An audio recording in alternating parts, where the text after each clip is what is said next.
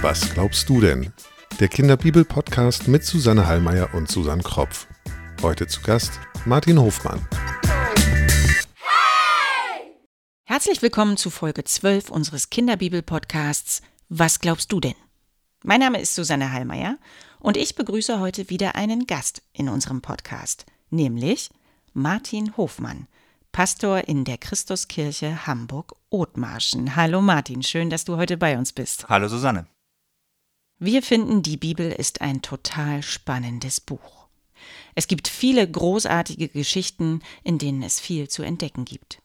Es gibt Geschichten über Wunder, über Geheimnisse, über Gerechtigkeit, auch über Ungerechtigkeit, über Helden, die aber auch manchmal einsam und verzweifelt sind oder Fehler machen. Wir möchten euch diese Geschichten erzählen und euch mitnehmen auf eine Entdeckungsreise durch dieses Buch der Bücher. Hier im Podcast sprechen wir über die Geheimnisse der Bibel und vor allem darüber, was für Kinder in diesen Geschichten steckt. Wenn ihr Fragen habt zu den Geschichten der Bibel, die wir heute erzählen, oder überhaupt rund ums Thema Bibel oder zu unserem Podcast, schreibt uns eine E-Mail. Unsere Kontaktdaten findet ihr auf unserer Homepage www.kinderbibel-podcast.de. In unserer heutigen Folge machen wir weiter mit den Erzählungen der Bibel, die von der Geschichte des Volkes Israel berichten. Ein Volk, welches aus Abraham hervorgehen soll und ein Volk, das Gott eng begleiten möchte. Unsere ersten Erzeltern waren Sarah und Abraham. Die beiden haben einen Sohn bekommen, Isaak. Abraham schickt seinen Knecht auf eine lange Reise, um eine Braut für seinen Sohn Isaak zu finden. Der Knecht bittet Gott um ein Zeichen, um die richtige Frau zu finden, und wird erhört. Es erscheint die schöne Rebekka, gefunden. Isaak und Rebekka heiraten und sind nun unsere zweiten Erzeltern. Abraham starb zufrieden und wurde neben seiner geliebten Sarah begraben. Wir bewegen uns hier immer noch in den Geschichten vom Alten bzw. Ersten Testament, die von vielen verschiedenen Menschen aufgeschrieben wurden, und wir erzählen dir hier, was wir denken, was es mit diesen biblischen Geschichten auf sich hat. Aber es gibt viele verschiedene Antworten auf all diese Fragen, die die Bibel uns stellt. Wir finden es toll, wenn du dir deine eigene Meinung bildest oder Fragen stellst. Unsere Erzeltern Rebekka und Isaak wünschen sich sehnlichst Kinder. Aber es mag nicht so recht klappen. Rebekka wird nicht schwanger. Beide sind sehr traurig darüber. Und Isaak betet zu Gott. Lasst uns mal in die Bibel reinhören, was nun passiert.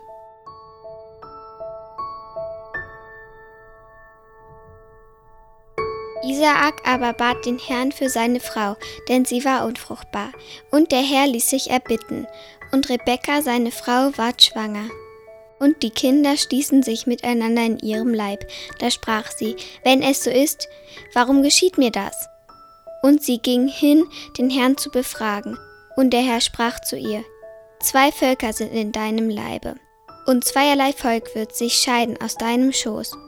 Und ein Volk wird dem anderen überlegen sein, und der Ältere wird dem Jüngeren dienen.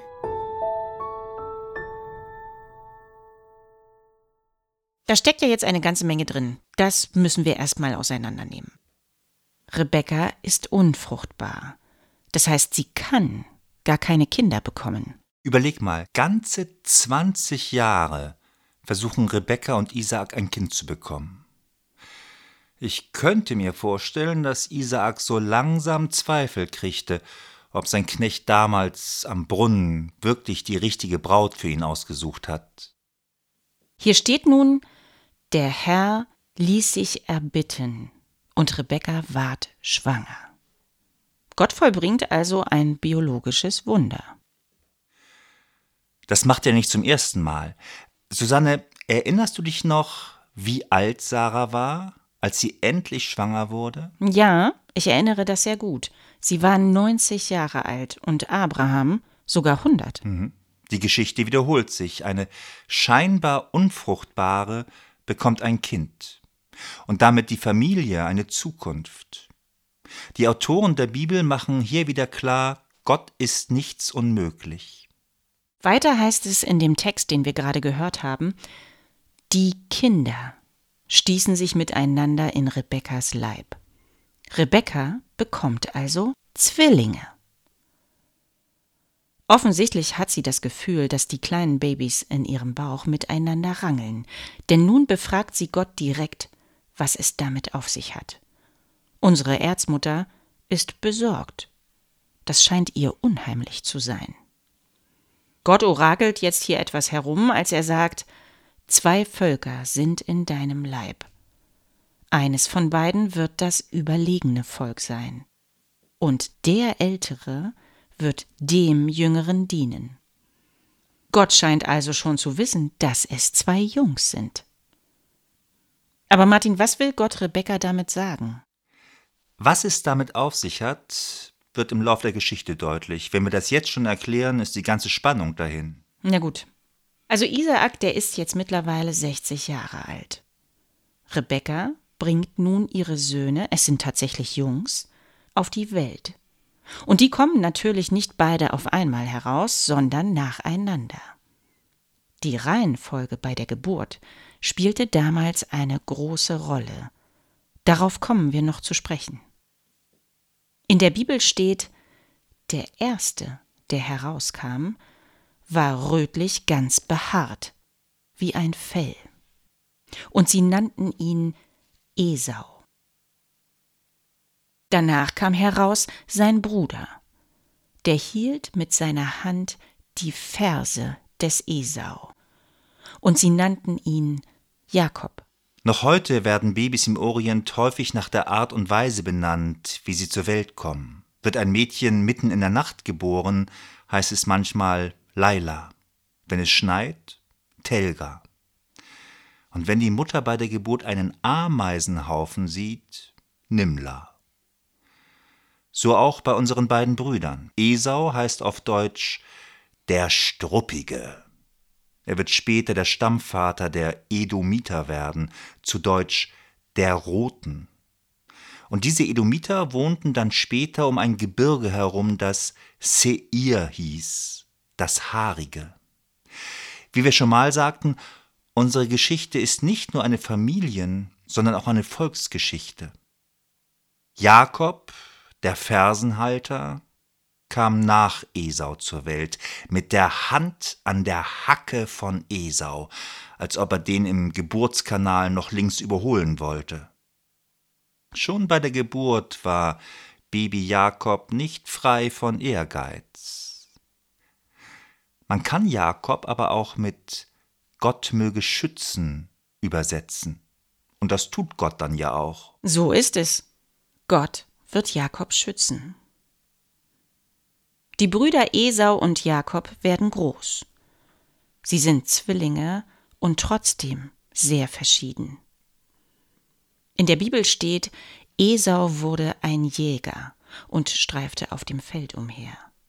Jakob aber war ein ruhiger Mann und blieb bei den Zelten.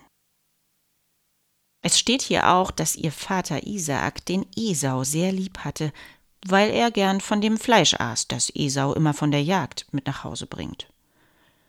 Rebekka aber hatte Jakob lieb. Jakob war eher ein ruhiger Typ und blieb gern bei seiner Mutter und bei den Zelten, anstatt auf die Jagd zu gehen.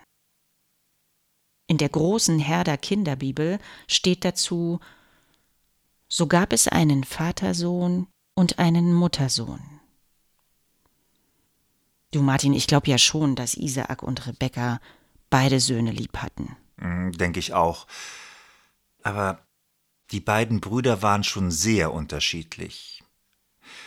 Vatersöhnchen Esau war, glaube ich, nicht die hellste Kerze am Baum, eher ein Mann fürs Grobe.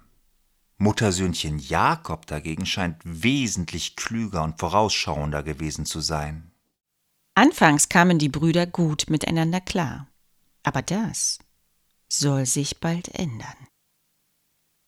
Vielleicht kennt ihr die Kinderbibel mit Gott unterwegs. Zu unserer heutigen Bibelgeschichte steht dort ein sehr schöner Text, geschrieben von der Autorin Regine Schindler. Dieser Text gibt uns eine Idee davon, wie sich das Verhältnis der beiden Brüder entwickelt, als sie älter werden. Lasst uns mal in diese Kinderbibel reinhören.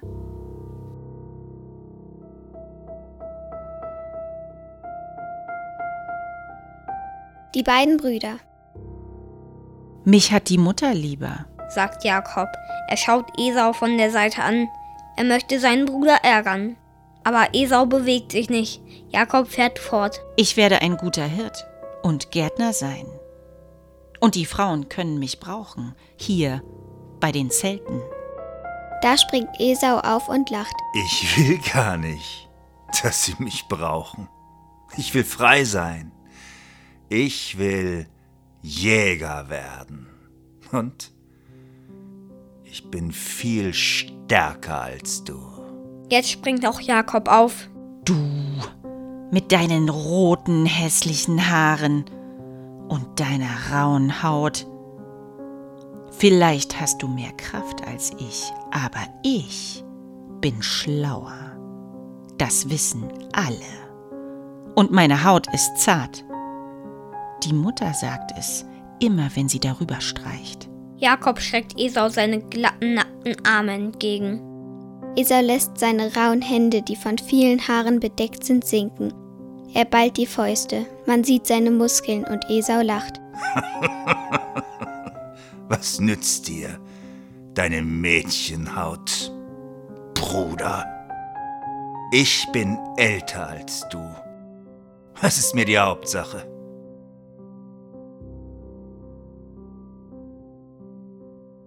Da stampft Jakob mit dem Fuß auf. Er wird still. Ja, Esau ist älter als er, nur wenige Minuten älter. Sie sind Zwillinge. Doch alle wissen, der Ältere ist wichtiger. Er bleibt immer der Erste. Ihm werden später all diese Zelte gehören. Jakob ärgert sich. Er möchte der Ältere sein. Und der Vater hat Esau lieber, weil er älter ist, weil er schon jetzt jagen kann. Jakob ist traurig und wütend. Er verschwindet in einem der Zelte bei den Frauen. Esau aber nimmt seinen Bogen. Er verschwindet in den zerklüfteten Felsen. Er ist gern allein, er will jagen. Eines Tages kommt Esau vom Feld oder von der Jagd. Und er ist müde und erschöpft. Und vor allem hat er einen Bärenhunger ihm knurrt der Magen. Jakob hatte etwas gekocht, das hat er von seiner Mutter Rebekka gelernt. Der Duft steigt dem hungrigen Esau verführerisch in die Nase, und er sagt Lass mich schnell von dem Roten essen, dem Roten da, denn ich bin müde. Wenn ein Mann sein Essen nur nach der Farbe benennt, scheint er wirklich keine Ahnung vom Kochen zu haben. Vielleicht dachte Esau ja auch, im Topf wäre sein Leibgericht Blutsuppe. Jakob macht jetzt etwas Eigenartiges. Er sagt, ich geb dir was ab, aber vorher verkaufst du mir dein Erstgeburtsrecht. Was hat es mit diesem Erstgeburtsrecht auf sich, Martin? Kannst du uns das erklären? Und warum ist Jakob so scharf darauf? Stell dir vor, du hattest damals 20 Ziegen. Die konntest du nicht alle gleichmäßig auf alle deine Kinder vererben, sonst wäre keine anständige Herde übrig geblieben. Darum bekam der Sohn, der zuerst geboren wurde, ein Großteil des Besitzes vererbt. Kein Wunder, dass die Zwillinge schon im Mutterleib rangelten. Esau ist das ziemlich schnuppe. Er interessiert sich offenbar nur für das Essen. Und er sagt, Schau, ich bin so müde und hungrig, und dein Essen riecht so gut. Sterben muss ich doch sowieso. Was interessiert mich das Erstgeburtsrecht? Bitte gib mir was zu essen. Jakob erwidert, zuerst musst du schwören. Und Esau willigt ein. Er schwört seinem jüngeren Bruder, sein Erstgeburtsrecht abzutreten. Jakob gibt ihm Brot und Linsen. Esau isst und trinkt und geht davon. In der Bibel steht nun, so verachtete Esau seine Erstgeburt. Er denkt gar nicht mehr daran. Er vergisst es, es ist ihm egal. Später sieht er das anders. Wir kommen noch darauf. Ja, mal ganz ehrlich, Susanne, so super schlau scheint Fleischfresser Esau doch wirklich nicht. So etwas Wichtiges wie sein Erstgeburtsrecht für einen Teller Blutsuppe zu verkaufen, bei dem sich nachher noch rausstellt, dass es eine vegetarische Linsensuppe ist. Ja, das stimmt schon. Esau kommt nicht wirklich clever daher in dieser Geschichte. Als Esau 40 Jahre alt ist, heiratet er zwei Frauen, Jehudit und Basemat. Mit mehr als einer Frau verheiratet zu sein, war damals nicht ungewöhnlich. Die beiden Frauen, die Esau heiratet, sind Töchter von Hethitern. Wir erinnern uns, das sind die Menschen, die in Kanaan lebten.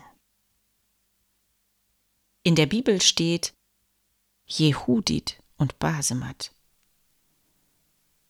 Beide Frauen machten Isaak und Rebekka lauter Herzeleid.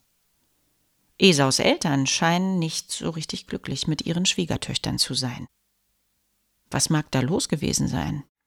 Erinnert ihr euch noch, als Abraham sein Knecht losschickte, um eine Frau für Isaak zu finden? Der musste eine weite Reise machen, um eine Frau zu finden, die nicht nur eine Glaubensverwandte war, sondern auch noch aus der Heimat Abrahams stammte. Esaus Eltern sind vielleicht betrübt, weil die beiden Schwiegertöchter zu ganz anderen Göttern beteten als sie. Isaak ist mittlerweile sehr alt geworden, über hundert Jahre alt. Er ahnt, dass er vielleicht bald sterben wird und möchte nun seinen Segen weitergeben. Martin, wir sprechen hier im Podcast immer so oft über Segen, aber so richtig erklärt haben wir das Wort ehrlich gesagt nie. Ich finde, das müssen wir heute mal nachholen. Der Segen Gottes spielt in der Bibel in jeder Geschichte ungebrochen eine große Rolle. Das Wort benutzen wir im Alltag recht häufig, einfach so. Gesundheit ist ein Segen, Kinder sind ein Segen, gutes Wetter ist ein Segen. Menschen werden gesegnet, wenn der Gottesdienst zu Ende ist, bevor sie aus der Kirche gehen. Was bedeutet das eigentlich? Segen.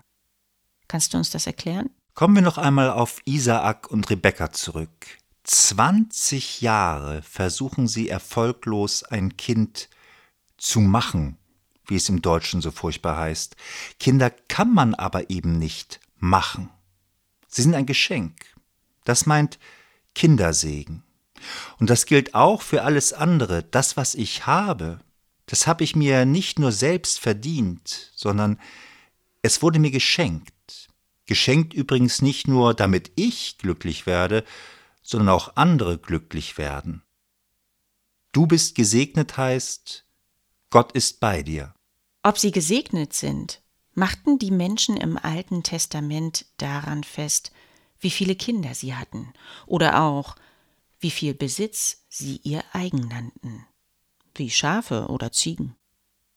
Und diese Menschen im Alten Testament sagten eben nicht, das habe ich mir allein verdient, sondern das wurde mir immer auch zugleich von Gott geschenkt. Das heißt natürlich nicht, dass auf den Armen in der Welt kein Segen liegt. Das wird Jesus später im Neuen Testament auch immer wieder predigen, dass Gott ganz nahe bei den Armen ist, obwohl sie nichts haben. Wir segnen übrigens auch heute noch, oft ohne es zu merken. Segnen kann und darf jeder. Ich habe zum Beispiel meinen Kindern immer ein Kreuz auf die Stirn gezeichnet, bevor sie in die Kita oder Grundschule gingen. Und wenn wir uns mit Tschüss oder Adieu verabschieden, dann sagen wir nichts anderes als Geh zu Gott, Tschüss ist quasi die Kurzform für einen berühmten Segen aus dem Alten Testament. Er heißt der aaronitische Segen. Und diesen aaronitischen Segen, den hören wir uns jetzt mal an. Der Herr segne dich und behüte dich. Der Herr lasse sein Angesicht leuchten über dir und sei dir gnädig. Der Herr hebe sein Angesicht über dich und gebe dir Frieden.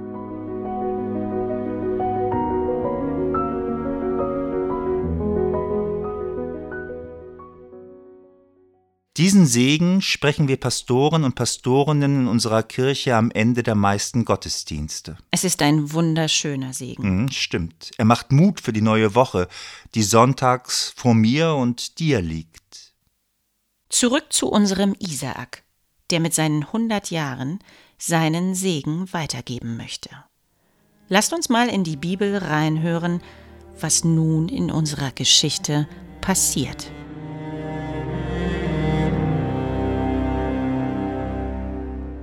Und es begab sich, als Isaak alt geworden war und seine Augen zu schwach zum Sehen wurden, rief er Esau, seinen älteren Sohn, und er sprach zu ihm, Mein Sohn.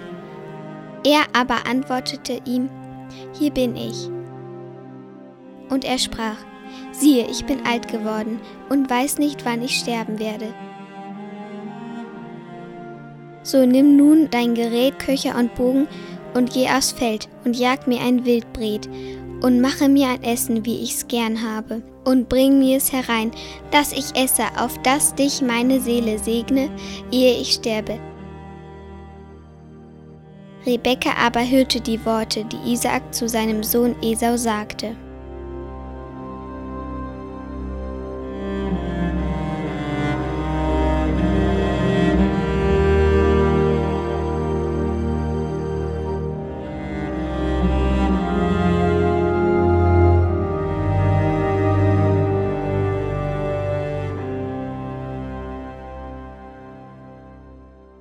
Isaak möchte den Segen des Hauses an seinen erstgeborenen Sohn weitergeben.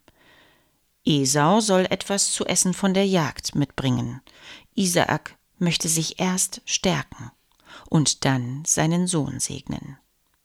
Wenn ich mir unsere Lutherbibel schnappe und nachschaue, steht in der Überschrift zu dieser Geschichte etwas von einem Erstgeburtssegen. Martin, was hat es damit auf sich? Beim Erstgeburtsrecht geht es darum, wie später das Erbe aufgeteilt wird. Na, das hat der Jakob sicher schon erschlichen. Hm, genau. Der Erstgeburtssegen ist nach jüdischem Recht eine Folge daraus. Gott soll den Erstgeborenen begleiten, wie er schon seine Väter und Mütter begleitet hat, Abraham und Sarah, Isaak und Rebekka. Mit dem gesegneten Sohn soll diese Erfolgsgeschichte, genauer Segensgeschichte, weitergehen. Ihm wird zugesagt, du wirst geführt werden, Glück und Wohlstand erfahren, deine Herden werden wachsen, du wirst Kinder bekommen und diese Kinder werden gesund und klug sein, sie werden ihrerseits viele Kinder bekommen, du wirst der nächste Erzvater sein und Mutter Rebekka zieht im Hintergrund die Fäden. Sie kann sich nicht vorstellen, dass der struppige Esau der nächste Erzvater wird. Isaak schickt Esau also auf die Jagd. Gesagt, getan. Esau zieht los, so wie sein Vater es ihm aufgetragen hat. In unserem Bibeltext haben wir ja gerade gehört, Rebekka hat all das, was Isaak zu Esau sagt, wohl gehört. Vielleicht sogar belauscht. Die Zeltwände sind dünn, das Thema hatten wir ja schon. Und Rebekka schnappt sich nun ihren Lieblingssohn Jakob. Hör gut zu und tue, was ich dir sage. Geh hin zu der Herde und hole mir zwei gute Böcklein, dass ich deinem Vater ein Essen davon mache, wie er's gerne hat. Das sollst du deinem Vater hineintragen, dass er es esse, auf dass er dich segne vor seinem Tod. Rebekka stiftet Jakob zu einem Betrug an. Mhm. Er soll so tun, als wäre er Esau und sich den Segen abholen und das alles, während Esau unterwegs auf der Jagd ist. Sie wollen den armen alten Isaak beschubsen, der ja nicht mehr so gut sehen kann. Stimmt. Und Jakob scheint das überhaupt nicht zu stören, denn das Einzige, was er einwendet, ist, das wird der Papa doch merken. Esau ist doch behaart und ich bin glatt. Dann stehe ich ja als ein Betrüger da, und er wird mich verfluchen, anstatt mich zu segnen. Wenn du mich fragst, kommt jetzt hier eine bemerkenswerte kriminelle Energie ins Spiel. Wohl wahr. Denn Rebecca hat schon einen Plan. Sie sagt, mach dir mal keine Sorgen. Ich regel das schon. Tu jetzt, was ich dir gesagt habe. Hol die Böcklein und mach schnell. Jakob tut, wie seine Mutter ihn geheißen hat. Er holt die Böcklein, Rebekka bereitet daraus ein Essen zu, genau so, wie ihr Mann es gerne mag, und sie holt Kleider, die ihrem Sohn Esau gehören, und zieht sie ihrem Sohn Jakob an. Sie nimmt Felle und tut sie Jakob um die Hände und um den glatten Hals. Und sie drückt Jakob, der nun als Esau verkleidet ist, das Essen in die Hand und schickt ihn ins Zelt zu seinem Vater. Hol dir den Segen. Und nun beginnt ein großes Schauspiel. Jakob betritt vorsichtig des Vaters Zelt. Mein Vater. Isaak fragt. Wer bist du, mein Sohn? Jakob antwortet. Er lügt. Ich bin Esau, dein erstgeborener Sohn. Schau hier. Ich habe dir etwas zu essen mitgebracht, so wie du es gewünscht hast. Iss nur. Isaak wundert sich. Ah. Es ging aber schnell mit der Jagd. Wie hast du so schnell etwas finden können? Jakob lügt weiter. Der Herr, dein Gott, hat's mir beschert. Das finde ich krass. Jetzt zieht er Gott in den Schwindel mit hinein. Isaak antwortet, denn er scheint jetzt Zweifel zu haben. Komm näher, mein Sohn, dass ich dich betasten kann, ob du wirklich mein Sohn Esau bist oder nicht. Jakob tritt näher an seinen Vater heran, dem zittern wahrscheinlich die Knie, sein Schwindel kann ja jeden Moment auffliegen. Sein Vater betastet ihn und merkt wohl. Ah, also die Stimme klingt nach Jakob. Aber deine Hände sind so behaart wie die von Esau. Fliegt Jakobs Schwindel auf? Oder kommt er durch mit seiner Trickserei? Wir hören mal in die Bibel rein. Und er segnete ihn und sprach, Bist du mein Sohn Esau? Er antwortete, Ja, ich bin's. Da sprach er, So bringe mir her, ich will essen vom Wildbret meines Sohnes, dass dich meine Seele segne. Da brachte er es ihm, und er aß. Und er trug ihm auch Wein hinein, und er trank. Und Isaak, sein Vater, sprach zu ihm, Komm her und küsse mich, mein Sohn. Er trat hinzu und küsste ihn. Da roch er den Geruch seiner Kleider und segnete ihn und sprach, siehe, der Geruch meines Sohnes ist wie der Geruch des Feldes, das der Herr gesegnet hat. Gott gebe dir vom Tau des Himmels und vom Fett der Erde und Korn und Wein die Fülle. Völker sollen dir dienen und Stämme sollen dir zu Füßen fallen. Sei ein Herr über deine Brüder und deiner Mutter Söhne sollen dir zu Füßen fallen. Verflucht sei, wer dir flucht. Gesegnet sei, wer dich segnet.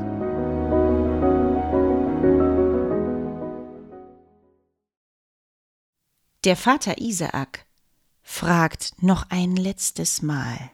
Bist du es, mein Sohn Esau?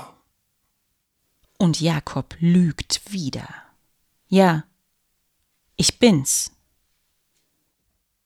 In der Lutherbibel steht über Isaak, und er erkannte ihn nicht. Und nun? Der Plan von Rebekka und Jakob ist aufgegangen. Isaak hat sich blenden lassen. Jakob erhält den Segen des Vaters. Martin, das läuft ja hier jetzt alles andere als fair und sauber ab. Ja. Gott lässt sich in dieser Geschichte, so mir nichts, dir nichts, in einen Schwindel hineinziehen, in einen handfesten Schwindel und unternimmt nichts. Gott schweigt. Warum lässt Gott unserer Erzmutter Rebekka und ihrem Sohn Jakob diese List durchgehen? Während Esau einfach zu spät dran ist. Gott deckt den Betrug. Warum macht Gott das? Was glaubst du denn? Die Bibel sagt ganz klar, dass das ein richtiger Betrug gewesen ist. Und mit dem Erstgeburtssegen sind wir noch lange nicht am Happy End. In einer ziemlich gruseligen Geschichte, die wir in ein paar Wochen hier hören werden, muss Jakob noch einmal um den Segen Gottes kämpfen. Was unsere Erzmutter Rebekka und ihr Sohn Jakob tun, ist total unfair. Aber Susanne, auf der anderen Seite, für Jakob spricht doch, dass er den Segen wirklich haben will. Ja, den will er unbedingt. Genau. Und Segen bekommt nur, wer sich segnen lassen will. Wer in seinem Leben alles verpasst, nur weil er einen Teller Blutsuppe haben will oder stundenlang auf Hirschjagd ist, hat den Segen vielleicht auch nicht verdient. Und trotzdem tut mir Esau echt leid. Ich finde, beide Brüder spielen hier nicht immer eine rühmliche Rolle in unserer Geschichte. Nee, das tun sie nicht. Da hast du absolut recht. Unser Jakob hat nun den Erstgeburtssegen seines Vaters in der Tasche. Und er verlässt das Zelt. Just in diesem Moment taucht nun der echte Esau auf. Er ist zurück von der Jagd. Auch er bereitet seinem Vater ein Essen zu und bringt es ihm ins Zelt mit den Worten Hier, lieber Vater, wie du es gewünscht hast, iss nur und gib mir deinen Segen. Und nun wird es dramatisch. Isaak erschrickt und fragt, Wer bist du? Und Esau antwortet, Na, ich bin es, dein erstgeborener Sohn, Esau. Isaak ist außer sich. In der Bibel steht, Isaak entsetzte sich über die Maßen sehr. Wer? Wie kann das sein? Es war doch gerade jemand hier und hat mir zu essen gebracht und gesagt, er sei Esau. Wer war das denn? Ihm habe ich nun meinen Segen gegeben. Esau kann es nicht fassen. In der Bibel steht, er schrie laut. Er wird traurig und sagt, aber Vater, bitte, segne auch mich. Isaak dämmert es nun allmählich. Er hat den Schwindel entdeckt und sagt, Dein Bruder ist gekommen mit List und hat deinen Segen weggenommen. der betrogene Esau wird nun sauer. Und er sagt, er heißt mit Recht Jakob, der Hinterlistige. Denn er hat mich nun zweimal überlistet. Meine Erstgeburt hat er genommen, und nun nimmt er auch noch meinen Segen. Verzweifelt sagt er zum Vater Hast du denn noch ein kleines bisschen Segen übrig für mich? Isaak ist wahrscheinlich auch sehr traurig, bleibt aber ehrlich. Es ist zu spät. Er hat nun meinen Segen. Offensichtlich kann selbst Isaak diesen seinen Segen nicht mehr zurücknehmen.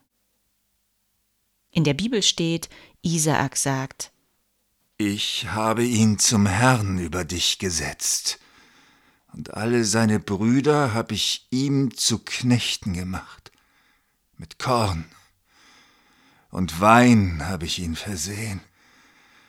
Was soll ich nun dir noch tun, mein Sohn? Esau ist nun derart verzweifelt, er weint. Hast du denn nur einen einzigen Segen, mein Vater, bitte, segne auch mich? Auch Isaak weiß keinen Ausweg. Es ist zu spät. Auch wenn ihm das Leid seines Sohnes Esau vermutlich das Herz zerreißt, bleibt er dabei. Deinem Bruder sollst du dienen. Aber es wird geschehen, dass du einmal sein Joch von deinem Halse reißen wirst. Esau muss schweren Herzens das Zelt seines Vaters ohne Segen verlassen. Er ist traurig, verzweifelt und wütend. Er ist stinksauer auf seinen Bruder Jakob. Und was passiert jetzt? Tja, gute Frage. Wenn ihr wissen wollt, wie es mit Jakob und Esau weitergeht, dann hören wir uns in unserer nächsten Folge hier im Kinderbibel-Podcast. Was glaubst du denn?